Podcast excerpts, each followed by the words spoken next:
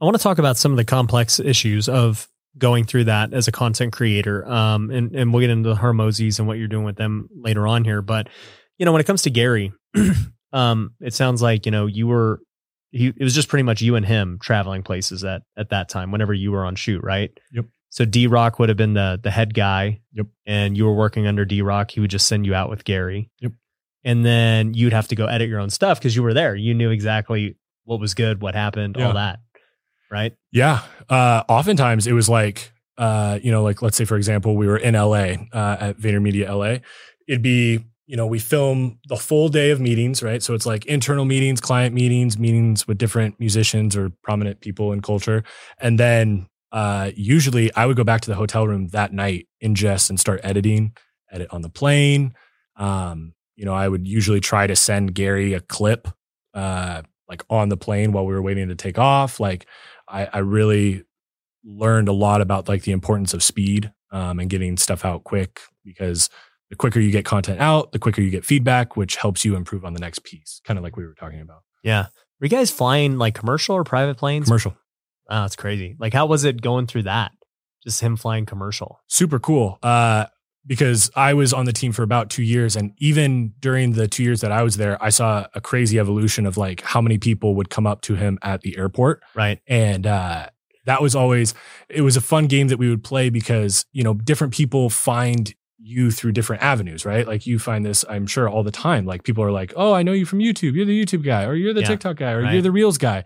And like we would always uh, use it as a fun game of like what platform is hottest so like when it, for a long time it was like people knew Gary through Instagram. But after a while, he started, and I don't know if you were following at this time, but he was talking really hardcore about LinkedIn and LinkedIn being like Facebook was back in the day with organic content. Right. And we started going hard on LinkedIn, and we would see people were coming up at the airport saying, like, oh, you're the guy on LinkedIn. and so that would be an indicator of like, oh, this is working. Same thing with TikTok. When we started prioritizing that, and Gary was like, we want to go all in on TikTok, like, ton of people at the time, especially kids, would come up and and say like, "You're the TikTok guy." You yeah. know, like you're Uncle Gary. Like it was, it was the best. Yeah. That's crazy. Yeah, one thing we've had, um, you know, we we just started doing the vlogs, which we're emulating after Gary. Yeah. And that was also on invite you here. I was like, man, like this guy did it. Like I might as well talk to him. He he knows exactly what Gary was doing. I think one thing that is tough was is well was and is still the editing side. You know, relaying what was interesting in the day because you know not you guys make it look like our lives are so crazy and interesting but it's not like that you know like Yeah. that's the highlights of what happened that day. Yep. And so, you know, we've we're trying to figure out, man, like how do we transfer like to the editors, like, hey, this is kind of what happened, how it should play out, and all that. It's tough. There's, I, I think there's multiple schools of thought, and I think they're both right. There's the advantage of if the person editing didn't shoot, then they're not romantic about moments that maybe don't actually matter to the storyline, but they, as the filmmaker, were like, this is a cool moment. Like, there's plenty of times in my edits where I put in a shot that I got that I love selfishly, but it doesn't add to the story. you know and so it's like if you have somebody that is not attached to that editing they don't they don't care about that so it's Right. like they can cut that moment um but on the flip side to what you said if you're the person that filmed all day you have the most knowledge on what happened et cetera et cetera. Um and one thing that like i thought was super cool that um d-rock came up with just in my opinion brilliant. It's not super like tech or uh you know like uh organized necessarily but it's the quickest way for a videographer that i have found so far to take note throughout the day is uh he would have and, and we all did it on the team you have instagram stories open when you're filming and if you are given like some sort of like fire moment the videographer takes a photo of the timestamp of that clip on the viewfinder Mm. and then with the story text, you just write a note of what that moment is. And then you can, you know, when you download it, it saves the timestamp of what time it was during the day. So when you're going through the footage, it's just quicker to find those moments in an eight hour day. You know, what I mean?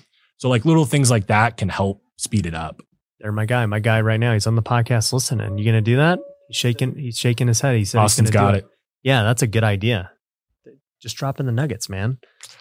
Nuggets that I've learned from very, very smart individuals. Yeah, shout out to D Rock for coming up with that hack because that's one thing Austin's been doing right now is like he writes moments, but man, to just take a pic and then have the timestamp, the visual of what it is you're looking for, that makes perfect sense. So, you know, you guys were doing that with the vlogs. Um, you started filming this thing called Trash Talk. And so for the viewers, you want to explain what Trash Talk is?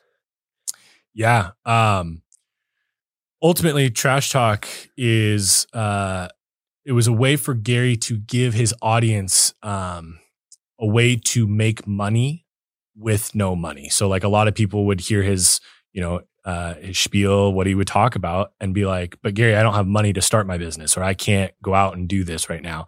He was like, "Okay, cool. Like this is the way that without any money you can go out and you can make money off of this. It takes time, but it, like you're going to be able to start from zero and go up.